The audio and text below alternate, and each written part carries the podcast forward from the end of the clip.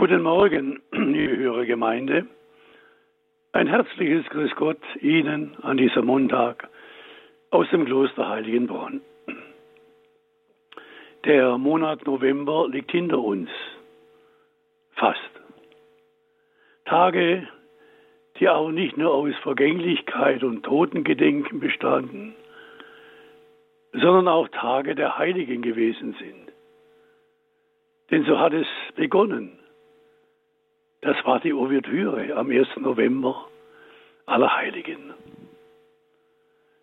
Vielleicht haben Sie die Heiligen ausgehend von ihrem Fest in den Blick bekommen, eben die, die im Lichte sind und die uns Lebens- und Glaubensmeister und Glaubensmeisterinnen und Lebensmeisterinnen sein können und dass wir in einen fruchtbaren und wegweisenden Dialog mit ihnen kommen. Leben wir im Bewusstsein, mit ihnen in einer Gemeinschaft zu sein, lässt dies unseren Blick transzendent werden. Dann schauen wir über die Nebel, schauen wir über den nächsten, ja übernächsten Horizont bereits hinaus. So hatte es an Allerheiligen geheißen, dass wir jetzt schon Gottes Stadt, unsere Heimat, das himmlische Jerusalem schauen. Dann feierten wir Fest von Christus, dem König, und damit den Abschluss des Kirchenjahres. Ein Fest, in dem sich wie in einem Jahresrückblick alle Feste und Feiern des Jahres gebündelt haben. Ein Fest, eine Wirklichkeit, die wir uns in jeder Eucharistie bewusst machen, mit dem Deinen Tod, o oh Herr, verkünden wir Deine Auferstehung preisen wir, bis du kommst in Herrlichkeit.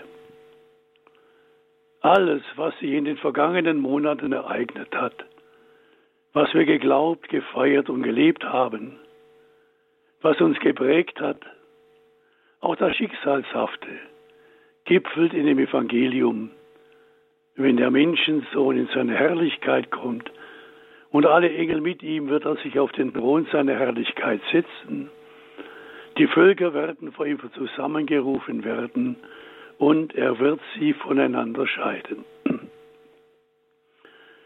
Gleichsam zwischen den Jahren sind wir nun, nicht den Kalenderjahren, sondern den Kirchenjahren.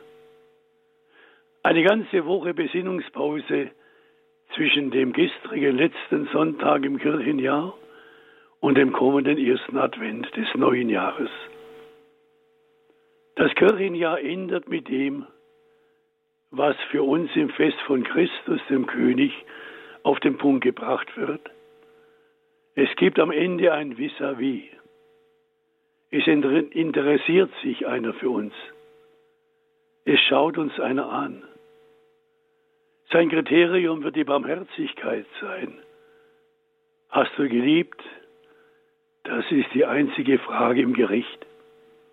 Einfach gestellt wird sie sein, an der sich alles entscheidet.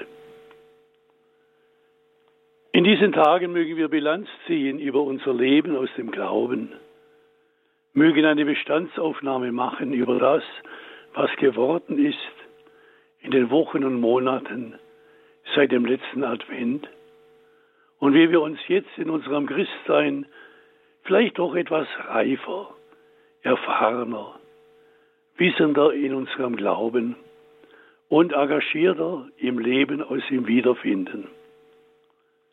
Sich dafür Zeit lassen zu können in dieser Woche ist mehr, als was in einer Stunde der Rührseligkeit am Silvesterabend zu Wege gebracht werden kann.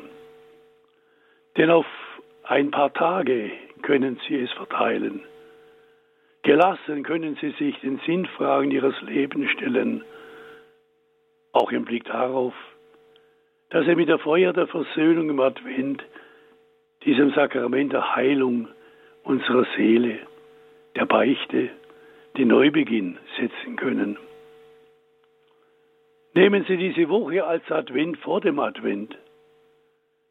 Denn der Advent ist, um ihn voll erlebbar zu machen, um ihn ganz auszukosten, viel zu kurz.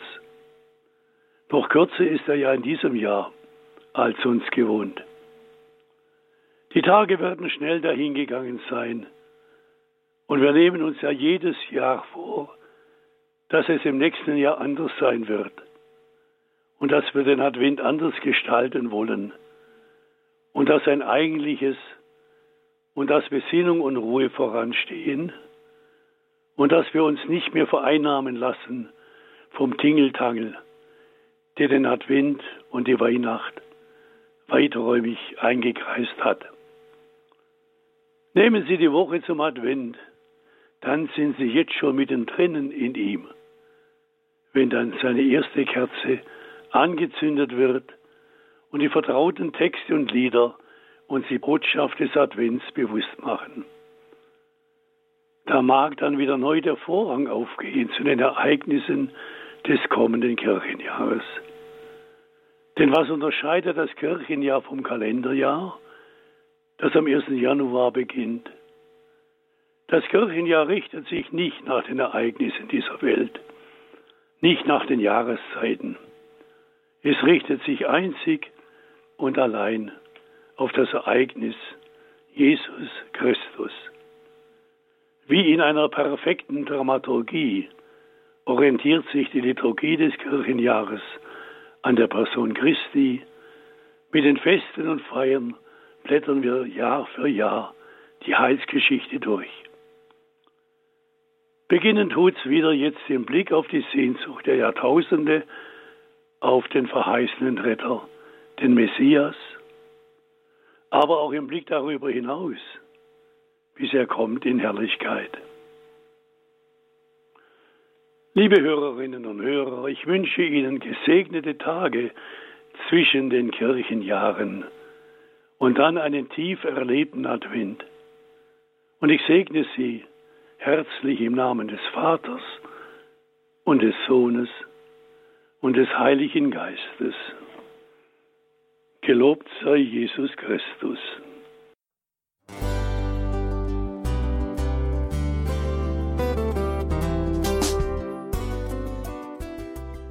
Liebe Zuhörerinnen und Zuhörer, vielen Dank, dass Sie unser CD- und Podcast-Angebot in Anspruch nehmen. Wir freuen uns, dass unsere Sendungen auf diese Weise verbreitet werden. Dieser Dienst ist für Sie kostenlos. Für uns ist er allerdings mit einem nicht unerheblichen finanziellen Aufwand verbunden. Deshalb sind wir für jede Spende dankbar. Alle Bankverbindungen unserer Spendenkontos können Sie über unsere Homepage horeb.org unter dem Menüpunkt Spenden einsehen. Dort besteht auch die Möglichkeit, online zu spenden. Natürlich nach den neuesten Sicherheitsstandards.